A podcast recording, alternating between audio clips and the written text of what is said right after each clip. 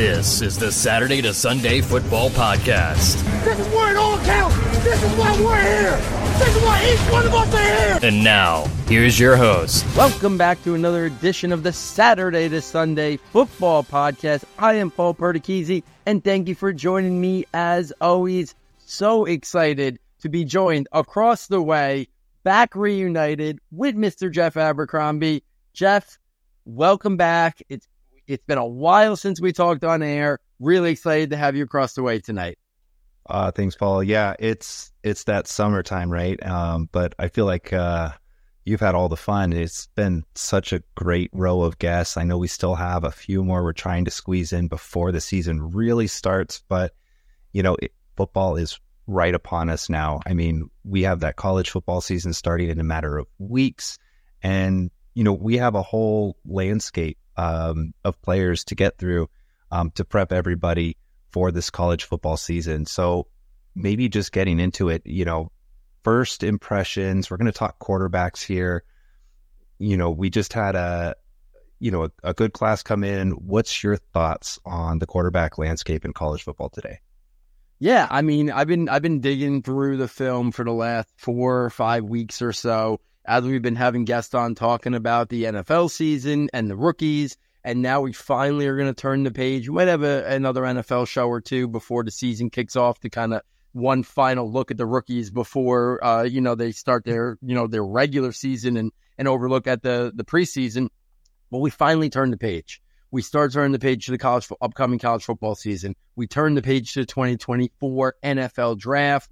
First episode tonight is talking about the quarterbacks and I think this is going to be a really unique class because we got the high end talent. We got we, we got a class that's going to rival the top when we had the year with Trevor Lawrence and Justin Fields, and then we got some other wild cards that you know. Yeah, Zach Wilson hasn't panned out in the NFL yet. Trey Lance hasn't panned out in the NFL, but they were a part of that really strong class. We might have another one or two guys emerge from this class to be in the mix to go in in the top 10 or, or round one. And then I think there's a lot of really interesting guys that I kind of put on the day two range that we're going to kind of get into tonight also that I really think if the season breaks right for these guys, could be other guys that elevate themselves into a position of potentially being looked at as franchise starting caliber quarterbacks at the next level and could maybe work their way into round one. I think it's a really strong group. It starts out really strong at the top. And I think there's a lot of interesting guys after the top two that could really make it a very deep and and and, and exciting class to watch. Uh, and we know these things change, right? This is why this is our first look. This is our summer scouting. It's a long way away from that 2024 season, right? Uh, in in terms of the 20, 2024 NFL draft. And we know just a couple years ago, right? We did a show like this, and the two names were Spencer Rattler and Sam Howell were supposed to be two locked in top five picks. We know how that turned out. We'll see about Spencer Rattler still in college. Sam Howell going to get a chance, but he fell all the way to I think it was like the, the fourth round or the third round.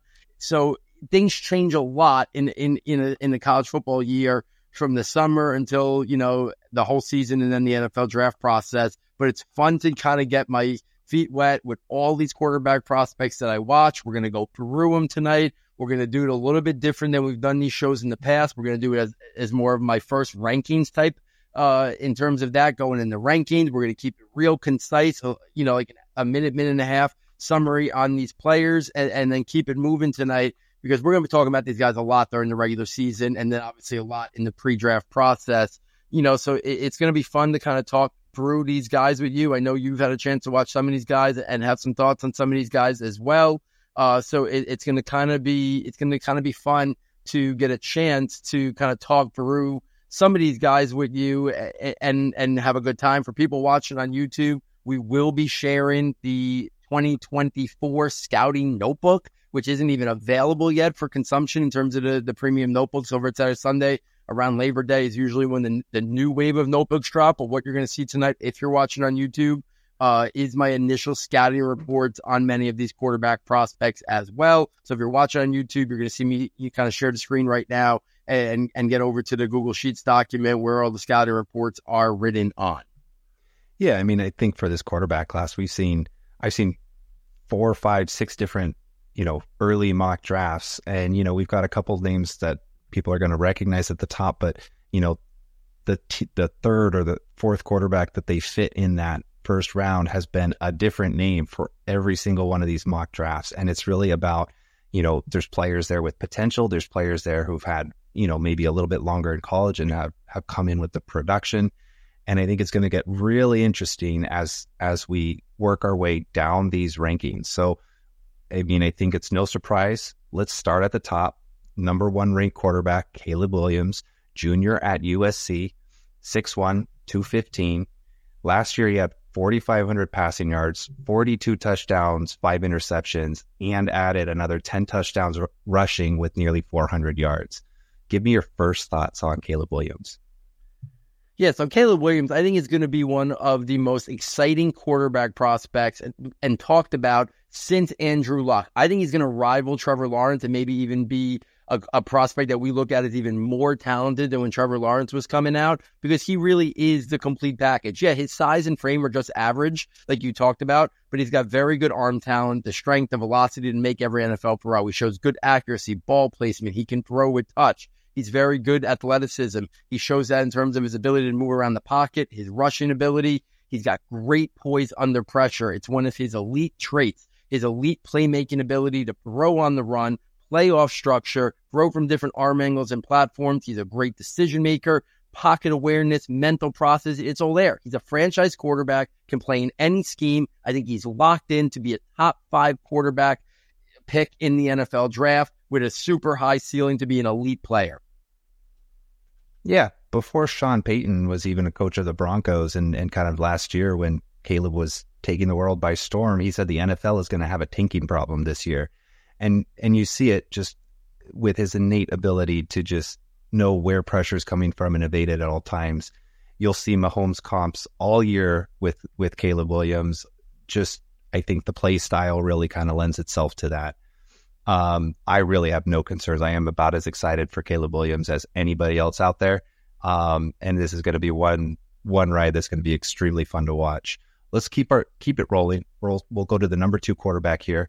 We're going to go to Drake Maye. He's a redshirt sophomore out of UNC. He's 6'4, 225, and rivaled production from Caleb Williams last year 4,300 yards, 38 touchdowns, seven interceptions, and more production on the ground, at least from yardage 700 yards on the ground and seven rushing touchdowns. Give me your thoughts on Caleb, on uh, Drake Maye. Yeah, so Drake Maye is another guy who's going to be considered a high level caliber prospect. He's got the ideal prototypical size and frame. He's also got really good athleticism, mobility, rushing ability. He's got great arm talent. I would think his arm talent is even a little bit better than Caleb Williams in terms of his straight velocity and strength. He can make tight window throws. Very good accuracy and ball placement to all three levels of the, of the field. He displays good to very good mental processing, touch, decision making, and poise under pressure. I think he's another franchise caliber type quarterback. I think he's locked in the top five. The only reason I'll say top five is because you have Marvin Harrison. I'm sure you'll have an elite defensive player or two be in the mix, and we don't know who's picking at the top of the draft, but he's going to go near the top of the, this draft for sure. The only difference between him and Caleb Williams is a little bit inconsistent footwork and mechanics at times, and you just don't see him make as many plays off structure. But besides that, high level caliber prospect. Yeah, I mean, I, I kind of have similar notes here. I think one thing that I hear a lot about uh, Drake Maye is is his rushing upside is going is pretty high, and that's one of the things that I actually didn't see, at least translating onto an NFL field. I think it's not as much Kyler Murray. I think it's a uh, you know a little bit more Bryce Young, right? It, you know, be able to use his athleticism to to extend plays, but you know, not going to be a Justin Fields, even K- or Kyler Murray style um, producer on the ground at the NFL level. That's my point of view. I, I, saw the same thing. I thought his mechanics, you know, choppy, hoppy. He kind of plays the quarterback like like he's a shortstop, right? Doesn't doesn't really have a set base ever, um, but he really does get those throws out there. Um, and then I don't think it's really polarizing for those to be top two quarterbacks on most people's boards. You know, those are going to be consistently there at least. Um, you know, as long as they play well throughout the college season, you're going to see them at the top of mock drafts. You're going to see, you know, them be the most hyped throughout this year.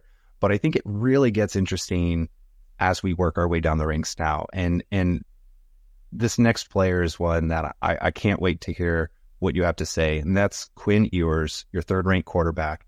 He's a redshirt sophomore for Texas, first year starting last year. He's 6'2, 205. He only played in 10 games last year. He did have an injury. He hit 2,200 passing yards, 15 touchdowns, uh, six interceptions um, through the air. Not as much notable uh, rushing production. Give me your thoughts on Quinn Ewers now. Yeah, the word you're going to hear with Quinn Ewers is toolsy and developmental upside to be a high caliber NFL prospect and a high caliber NFL quarterback because he has everything you're looking for. He's got good size. I would say his frame is just about average, but I expect him to kind of grow into that a little bit more. He's got very good arm talent, similar to Drake Maye.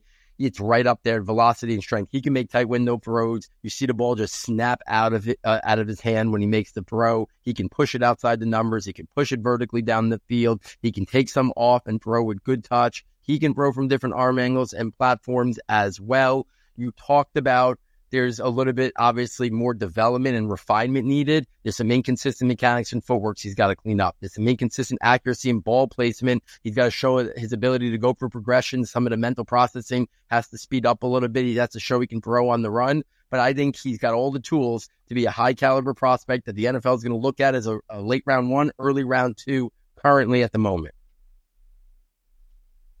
Yeah, when you know, you mentioned that I did get a chance to look through a few players, and Quinn Ewers is is one of those ones that I think is he's a very polarizing player. He's probably the next name you're going to see along most people's boards, but in you know tools and potential, I mean, he's winning beauty pageants back in the pocket, right? But that accuracy it, and the ball placement is honestly a real problem in order for Texas to be a consistent offense. Like he's missing some throws quite badly last year, and it's his first year starting. So you know we oftentimes see progression and improvement. Um, but I, if that's not there, it'll be really interesting to see his decision to go out into the NFL with Arch Manning behind him, or you know, does he stick around? Um, what does the NFL think of him and hit when they give him the grades for pre-draft grades and, and his choice to go forward?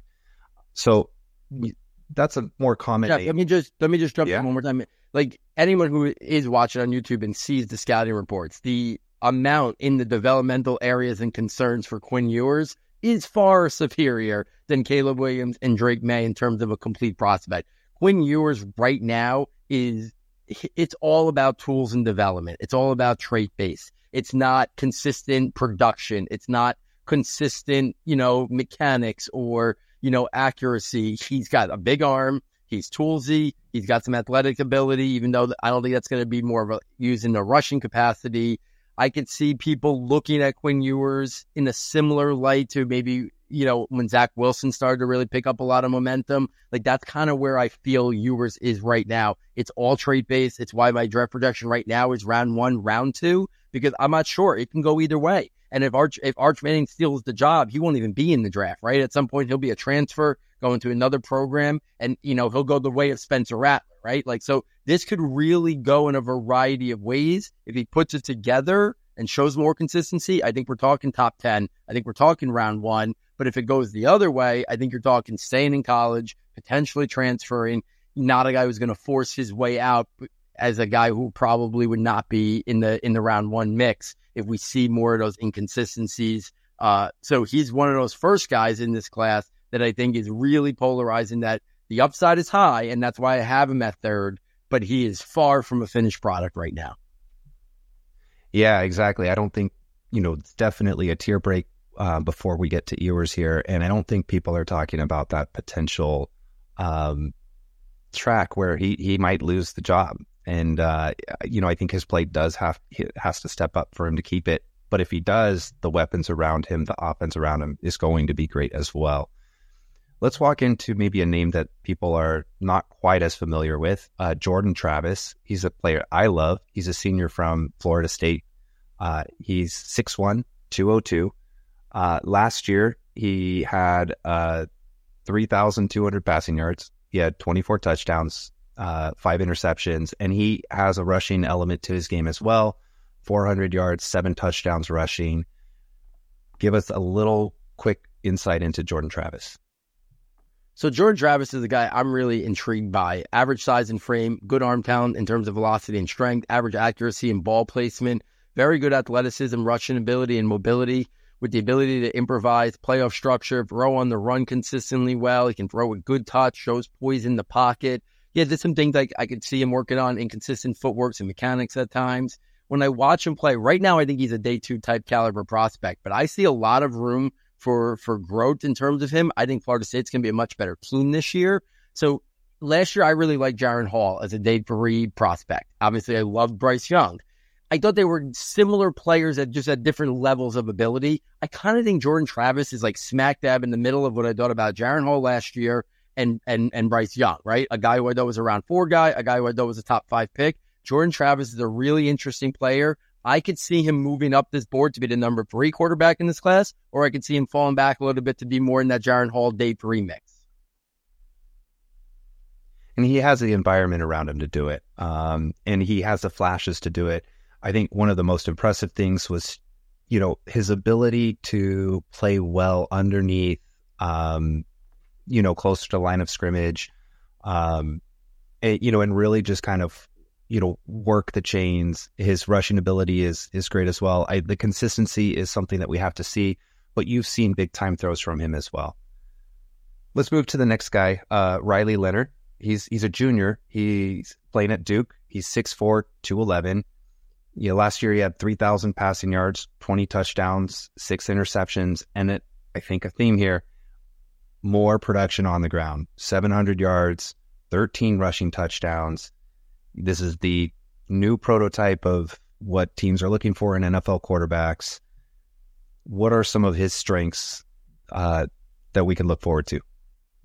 Yeah, so Riley Leonard is a guy who I don't think is getting a lot of publicity from like the general draft Twitter. If you look at the guys like Dane Brugler and the other, you know, draft experts, he's being talked about. Really interesting product, uh, uh, prospect, great size, average frame, good athleticism, mobility, and rushing ability. But I do think, like Drake Maye, some of that is a little manufactured. That like he's not going to be that 700 yard rusher at the next level. He's got average arm talent in terms of velocity and strength, but he can make most NFL throws that I think he needs to above average to good accuracy, very good ball placement. That's my favorite trait of him is ball placement and his ability to throw with touch as a vertical passer. So while he doesn't have an elite arm or even a great arm, he throws with great touch and he's got really good ball placement as a vertical thrower, good mental processor, good decision maker to work through progressions. Right now I have him as an early day two pick.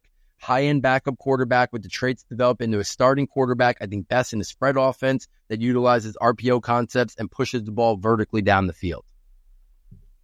I want to go through a couple more names here before maybe we just take a, a quick spot and, and assess where we are in our, our rankings and tiers. So I'm going to just jump straight into number six quarterback here, Joe Milton. He's a redshirt senior from Tennessee, 6'5, 236.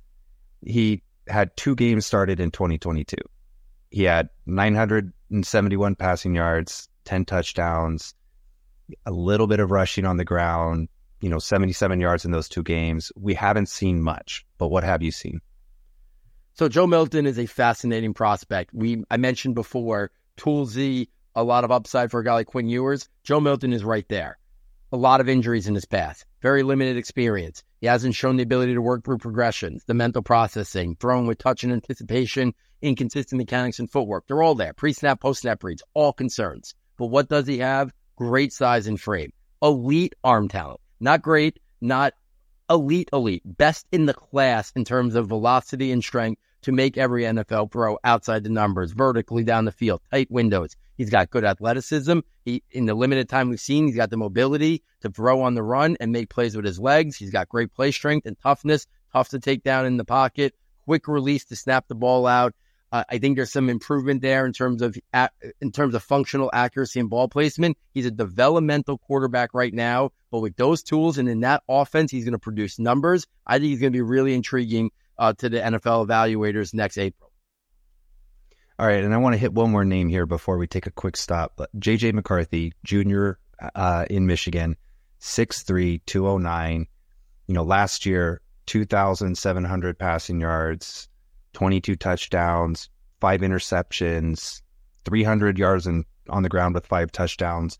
Not gaudy numbers, but we know that Michigan program uh, is you know, was among the best last year. We expect it to be good again this year. Give us a profile on JJ McCarthy. Yeah, so McCarthy's a guy who I think is going to continue to rise throughout the college football season. I think Michigan's a loaded team this year. When I watch JJ McCarthy play, good size, average frame, good athleticism, rushing ability, and mobility to throw on the run. We're talking about a former big time, big time uh, high school recruit. He keeps plays alive with his legs. He shows the ability to play off structure. He's got good arm talent to make the throws that he needs to make at the next level. I think his accuracy is probably just average right now and, and also his decision making. So I, I'd like to see that improve a little bit. I do have some concerns about inconsistent ball placement, uh, some concerns about poise under pressure. Uh, I'd like to see a little bit more anticipatory throws, pre-snap reads. I think that offense it, it doesn't ask him to do a lot because they're so you know so much on the ground. But I think he's got a lot of traits that are intriguing. And if we see a little bit more put on his plate, I think that's really going to intrigue NFL teams. I have a day two grade on him right now similar to some of the other players, backup quarterback with the upside and traits to become a starting quarterback. Probably best in a spread or a West Coast offense that utilizes RPO concepts as well. Yeah, McCarthy is one of those names that you know, I've seen get that round one buzz. The, the, the early projections of this is a guy who's going to work his way into that this year. Um, you know, I did a lot of scouting for Blake Corum, and uh, before we knew he wasn't going to the draft, and uh, Donovan Edwards, you know, and and so you know, I see a lot of JJ McCarthy, you know, throwing passes off mark behind his, you know, behind him in the in the flats and um, behind his receivers, and and I think those accuracy and ball placement issues, you know, are what's really keeping me from falling in love with him. You know, between McCarthy, Milton, Leonard, you know, are there you know, are there are is there a tier break with them? I know they're all kind of you know similar upside players. Um, are there other players that um, you know is is there a, a difference in between them and and say Jordan Travis for you? Um, just give me a quick two seconds on um, where we are in our ranks right here. Yeah, so I would say for me, Caleb Williams and Drake Maye are a tier. I do have a separation between them. I know some people out there, like Dane Brugler, has it as a 1A, 1B. I have it as a Drake, Caleb Williams clearly one, Drake Maye clearly two. I kind of have Quinn Ewers and Jordan Travis in a tier together. That's how much I like Jordan and Travis, even though I think he profiles a little bit more as early day two than round one, where Quinn Ewers, if he hits that potential, I think is a is a, is a lock to go round one. So then I kind of have Riley Leonard, Joe Milton, JJ McCarthy, and the next two guys we're going to get into momentarily, Bo Nix and Michael Penix Jr., they kind of make up the rest of the guys who I consider day two caliber prospects. But the fact that from in the summer, before the college football season, I have nine guys on my radar that I think could be top 100 picks. That's pretty strong. I don't usually go into a college football season and have nine guys that I potentially grade out as top 100 picks. So I think that for me is kind of how I have it tiered off of there. Williams and Maye in one, Ewers and Travis in one, and then a bigger tier uh, from Riley Leonard, you know, Joe Milton McCarthy, and then down to Bo Nix and Michael Penix, kind of making up the guys right now who I look at as day two caliber players in terms of their traits and what I've seen and what I think they could become. I love that you mentioned them that they're they're sneaking into this tier because you know as we get there, these are names that you know I have a lot of interest in, you know, following to see how they follow up last year's uh, play and and how they might take that into you know into their draft capital this next year as potential round one players. And so I love to hear that they're going to be you know in this tier for you. Let's give let's get their profiles in here. Bo Nix, you know, he's got a storied history. He's at Oregon now. He's a senior. He's 6'2, 225. Last year, he had a great season. He had thir- almost 3,600 passing yards, 72% completion percentage, 29 touchdowns, seven interceptions, and then 500 yards on the ground and 14 touchdowns. What are you seeing out of Bo Nix, especially with his transition to Oregon? Yeah, so like I said, this tier of guys is is is razor thin and could be re-ranked in any order. And I think there might even be some previous Oregon bias in in my Bo Nix that I haven't been ready to fully buy in. But as I watched him more this summer, I think I'm starting to turn and be a believer more than a skeptic. So let me kind of take you through the process. So Bo Nix, good size and frame good arm talent in terms of velocity and strength. He can make every NFL throw. He really has improved his accuracy and ball placement between the numbers. Still have some questions about outside the numbers. Good athleticism, rushing ability, and mobility to throw on the run and play off structure at times. I think his mechanics and his footwork are very clean. A, a drastic improvement from when he was at Auburn. I think he does an average to functional job in terms of handling pressure, going through progressions, the mental processing, the pocket presence, all have improved significantly. He's at, he's now able to show he can throw with some touch and anticipation. Is there still some inconsistency at times with his accuracy and ball placement outside the numbers? Yes, has to improve. There's still some inconsistency in terms of the, his decision making. He's still too aggressive, but he's reduced those bad plays. So I think I think I'm more ready to buy in I put him in that group. Backup quarterback with the upside and traits to become a starting quarterback, day two caliber prospect right now with room to improve. Yeah, I mean, that's well summed up. I still think I have some bias from his Auburn days, but I think we have to recognize that's not a healthy ecosystem for developing players, you know, it, especially at the quarterback position. Like there was a lot going on there. And I think this this new scenery has really allowed him to take those steps as a player. And we don't know if he's capped out at where he was last year. He can take another step forward. Talking about another player who played really well last year, like you you mentioned him, this is the last player in your tier, Michael Penix Jr., redshirt senior from Washington, 6'2, 221, 4,600 passing yards last year, 31 touchdowns, eight interceptions. We finally saw a healthy productive season, full season from Michael Penix Jr. So now that we got a chance to, to watch a full year of him, what are we seeing? So Michael Penix Jr. last year, tremendous season. He's got good size and frame. I think the athleticism is probably just average. I think the arm talent is good. He can make any throw you need him to make. I think he's got above average accuracy and ball placement. He shows good mental processing with the ability to go for progressions quickly. He can throw from different arm angles with touch and anticipation like I said, I think the mobility and the athleticism are probably just average. I think the poise under pressure, I think we we see him do it as a functional. Same thing with his decision making. When I look at him and think about things where I'd like to see some improvement this year, you, we don't see much in terms of his rushing production. He's a little bit obviously an older prospect, right? His, the injuries and durability are a concern. We see some inconsistency in terms of his accuracy and ball placement outside the numbers or when he's throwing on the run. Something we know you got to be able to handle at the NFL in this day and age. Some inconsistent mechanics and footwork at times. I put him in that day two group. I put him in that backup quarterback with the traits to develop into a starting quarterback similar to the other guys we've talked about tonight.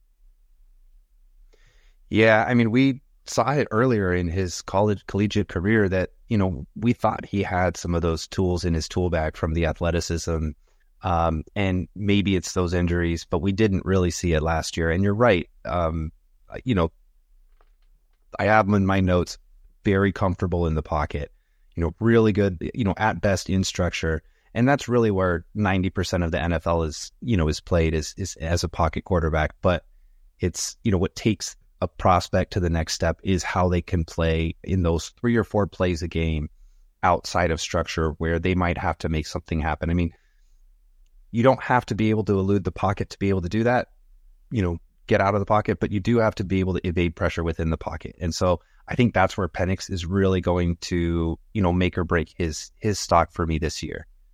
So we hit a tier break. Um, but I think we still have a few exciting prospects here to go. Jayden Daniels, senior out of LSU, 6'4, 185. He really turned it on towards the, the later half of, of last year. 2,900 passing yards, 17 touchdowns, three interceptions, but almost another 900 on the ground with another 11 touchdowns. We're talking about another dual threat here, Paul. What else does he have in this game? So when I look at Jayden Daniels, this was a guy I was a fan of before he even transferred to LSU. And I think we're starting to see the passing aspect develop to the point that makes him an NFL caliber prospect.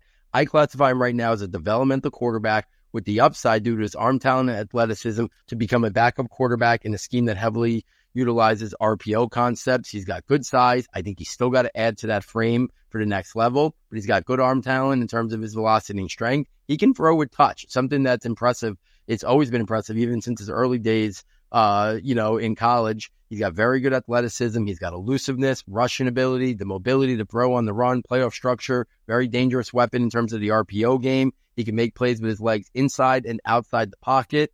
There's some concerns, right? Inconsistent ball placement, some play strength issues, some footwork at times is a little shaky, but I think he's a guy that in today's day and age in the NFL, there's a place for Jayden Daniels at the next level. Yeah, I think a you know a backup quarterback is somebody you expect to have potentially uh, accuracy and placement ball issues. Um, one thing that does show up is his experience. He steps up when pressure hits the pocket. That's something that you see younger quarterbacks within the college try to you know flesh out the roll out of the pocket, and he steps up and and will still get out of the pocket and scramble and get tons of yards with his feet. Um, but that's something that, you know, I think we see with experience and maybe talking about players who have gotten better with new environments like Bo Nix and somebody who's shown some growth, um, you know, as they've gotten the experience. Number 11 quarterback on our rankings here is Spencer Rattler. He was, you alluded to him at the top of the show. He was once, you know, locked in as a top prospect. He's now a redshirt junior at Arkansas.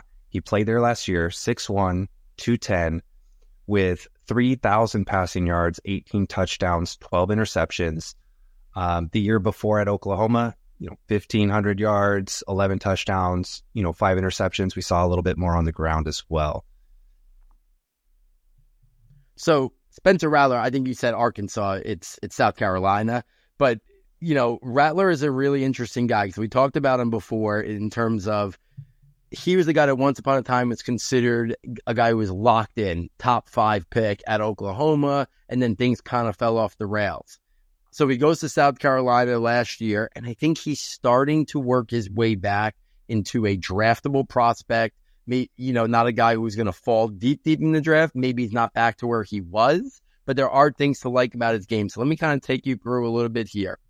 So Spencer Rattler, average size and frame, good arm talent in terms of velocity and strength. I think the accuracy and the ball placement are fairly good. He's got a really quick release. He's always had that. He throws with good touch. I think he's got average to above average athleticism and mobility. He's not going to make plays with his legs in terms of rushing, but I think he can move around and buy time in the pocket. And he shows the ability to play off structure, throw on the run outside of the pocket. You know, there was a lot of years ago comparisons to a guy like Baker Mayfield, right? After Mayfield had his success at Oklahoma. And you see some of that success from Spencer Rattler that looks like Baker Mayfield when Mayfield was at Oklahoma as well. He's got to still continue to improve in terms of going for progressions, his decision making, his mental process. He's got to speed it all up, pocket presence, handling pressure in the pocket. But to me, he's an early date for Rekai right now, backup quarterback, upsided, and natural traits, maybe to develop into a starting quarterback down the line in a particular scheme he, his upside was there, and um, we'll really have to see, uh, you know, if he's able to recapture some of the magic. I said Arkansas because I'm excited for for one more uh, name we have on our list that I hope we get to today. Um, but before we get there, let's start with number 12, Shedeur Sanders. Uh, transfer into Colorado. He's a junior, 6'2, 215. Last year at Jackson State, 3,700 passing yards, you know, 40 touchdowns, six interceptions. You know, that's there's a level of competition change there. Um, but while he was playing, you know, give us some of the strengths that we should look forward to, uh, you know, Colorado see. Yeah, so Shedeur Sanders, really interest, interesting prospect that, you know, we're trying to, you know, see how he translates up to the, the higher level of competition coming from Jackson State to Colorado. But when you watch him play in terms of the film that's available from Jackson State, he's got average size and frame. The arm talent good in terms of velocity, strength, accuracy, and ball placement. He showed all of that at his time at Jackson State. Good athleticism, even though he doesn't have a lot of rushing production. I think the athleticism is there. He just didn't need to use it at Jackson State. He has the ability to be a, a weapon in the run game as well. He's got the mobility to move around inside and outside of the pocket. He showed some ability to grow on the run and play off structure when needed. Again, at Jackson State, not a lot of times it was needed. For him, it's the question marks the level of competition. Freshman, sophomore season at Jackson State. How does he he do in terms of the stepping up to the next level? Clean up the mechanics and the footwork a little bit. Show his ability to go through progressions and throw with more anticipation. He's a very interesting early day three prospect with room to potentially grow this upcoming season. Yeah, and, and our next quarterback here, you know, was also a a transfer uh, last year, um, but in 2021, Cameron Ward, quarterback 13 on our list here, junior in at Washington State University, 6'2", 225. You know, he he transferred from Incarnate, uh, a D2 school in 2021, where he had you know 46, 4,700 passing yards, 47 touchdowns, 10 interceptions, just gaudy numbers, right at the D2 level he comes in um, and and does nearly the same stuff, you know, it uh, for Washington State, you know, 46, 4,700 passing yards, 23 touchdowns, nine interceptions. What's the what's the scouting profile for Cameron Moore? So Cameron Moore was a, a guy I was really interested with last year, taking that big jump up, and I think he showed that he belongs, right? And I think that's the first thing you want to see when you're talking about a guy coming from Division two up to the you know division one in, into a, ba- a, major program like that. When i watch him play good size and frame good athleticism and mobility to throw on the run playoff structure. He's got a really quick release. He shows the ability to throw from different platforms different arm angles. I think the arm talent is good enough uh, the velocity and strength accuracy and ball placement. He can throw with touch. He has the ability to improvise. You know, for me, the the concerning parts are still I want to see more in terms of reading coverages, the mental processing, quickly going through progressions, you know, inconsistent mechanics and footwork, especially, you know, if, if he's dealing with pressure. So again, to me, the athleticism and the arm traits make him an intriguing developmental quarterback prospect with the upside to maybe develop into a backup quarterback. He's got that day three type grade. And we saw a lot of guys go on day three last year. Teams are looking for those cheaper quarterbacks. Our next quarterback here is is the player that we got a chance to talk a little bit last year there were some flashes and some inconsistencies.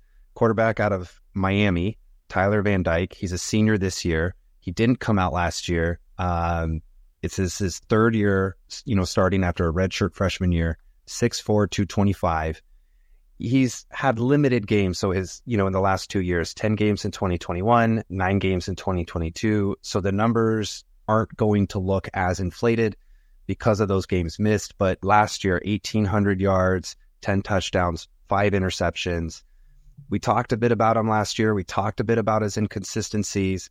What is what is one thing you're excited for Tyler Van Dyke to bring to the table?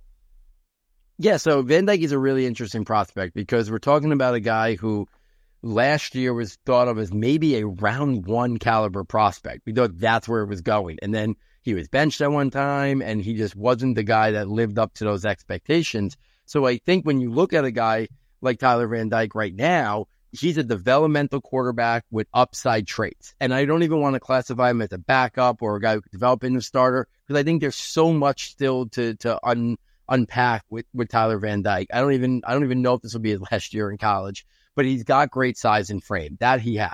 He's got very good arm talent in terms of velocity and strike. He can make any NFL throw. He can push it outside the numbers. He can push it vertically down the field and in the tight windows.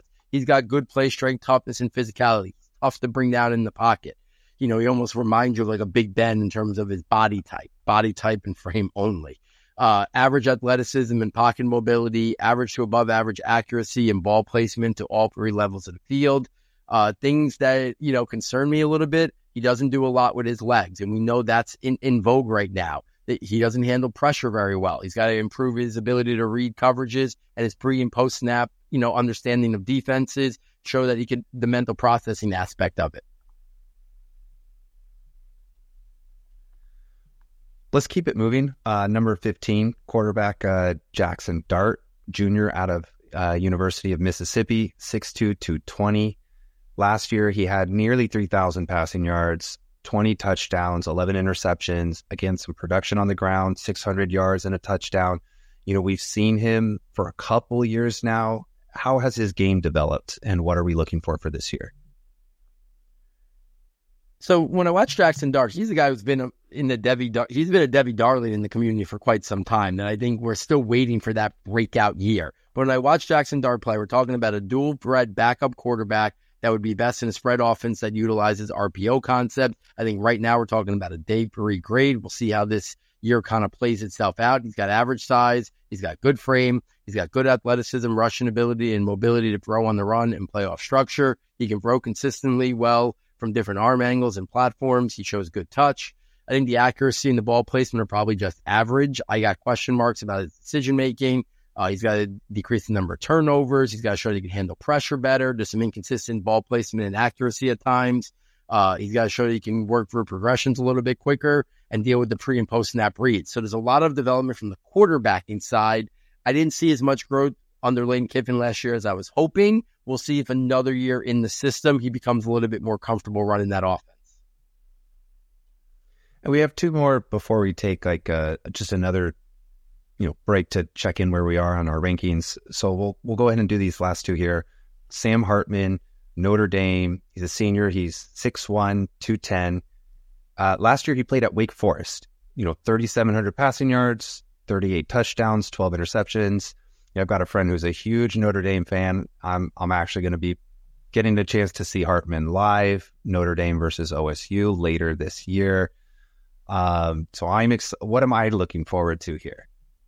I think he's a very Sam Hartman, very smart, instinctual player. Like to me, if he had a trajectory of Case Keenum, I think that's very in the in the range of outcomes. Like it's not likely because a late round pick doesn't have usually a career like Case Keenum. But I think we're looking at a guy who can start out as a third string or practice squad quarterback and develop into being a backup quarterback, especially in like a West Coast style passing offense. I think he's got average size and frame, average athleticism, average arm talent, but really good accuracy and ball placement, especially in the short to inter- intermediate parts of the field. I think he's a really good mental processor, shows the ability to quickly go through progressions, really good understanding of pre and post snap recognition. He throws with good touch and anticipation. He's not going to give you much in terms of rushing ability and rushing production.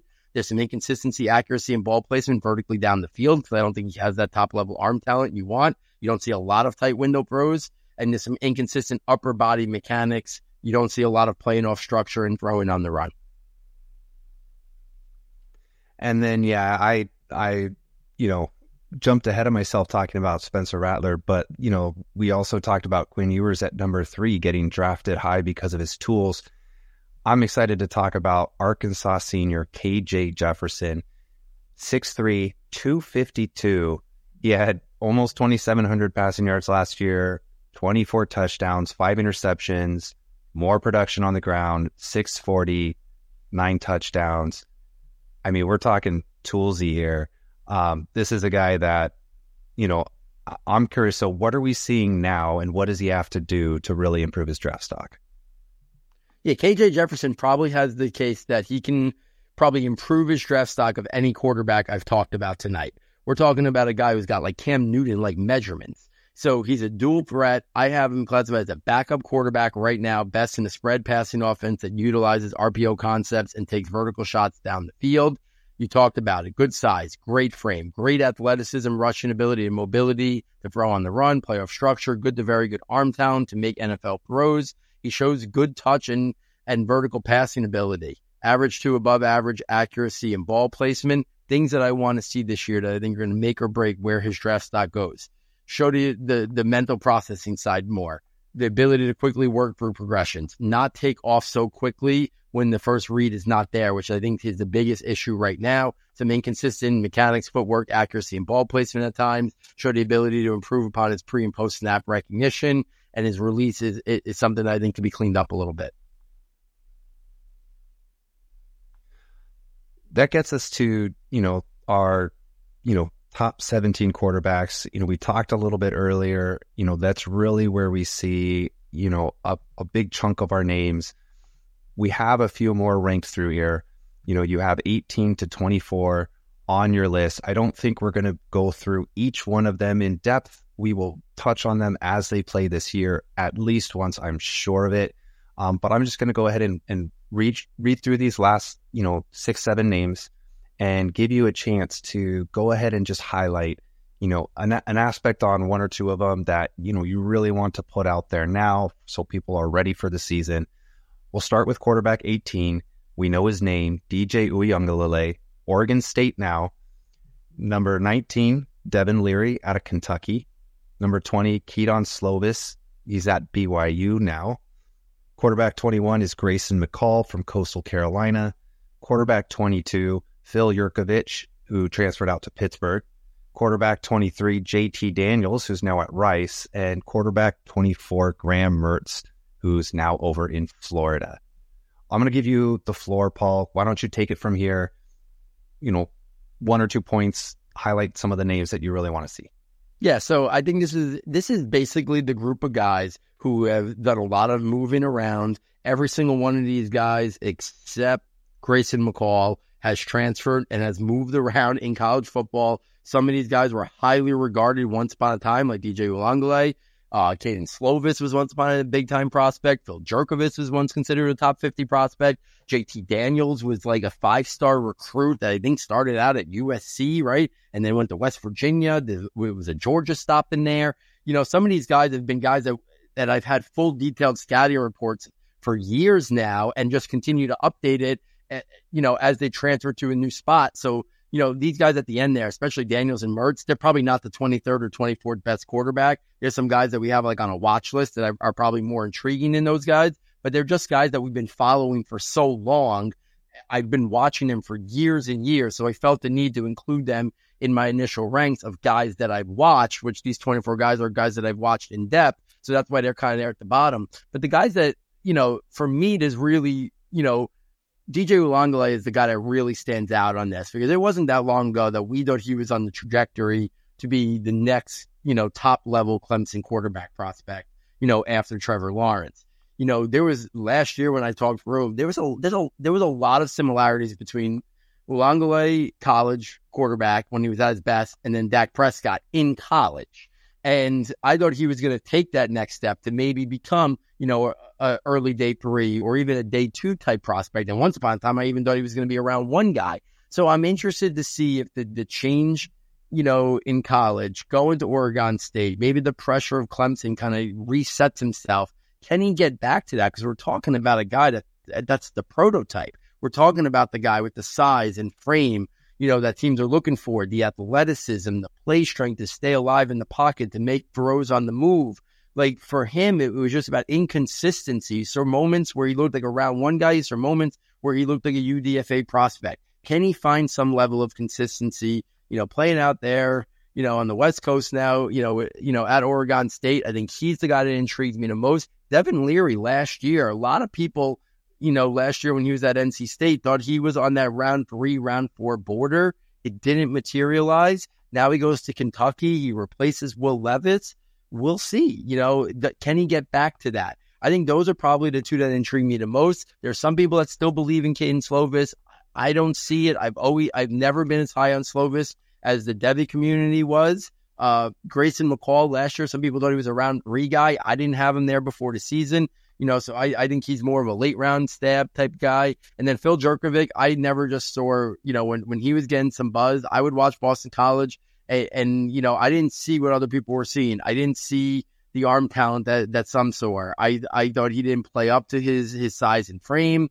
The, the athleticism I thought was a little bit, you, you know, suspect. I know he got some yards, but I, I think it was more the scheme in the system than him. So there's a lot of guys with question marks here. But sometimes you get them in a new environment, you get them with a different coach. Like we, we see it at the NFL, right? I see it in my hometown here in New York, right? The difference between Daniel Jones and just what he, I think, is capable of now, you know, under Brian Daboll compared to what he was, you know, with Jason Garrett, night and day. So some of these guys, maybe they weren't in the right scheme. Maybe they weren't asked, you know, to play up and maximize their strengths. And maybe in the new situation, maybe they can. That's why I think we leave the light on for these guys. They're going to be guys that I think we're intrigued to check in on do any of these guys kind of t- refine what once upon a time had them as much more highly thought of prospects, right? JT Daniels was once thought to be a, a really high level prospect. Same thing with Jurkovec. Same thing with Slovis. Same thing with Uiagalelei.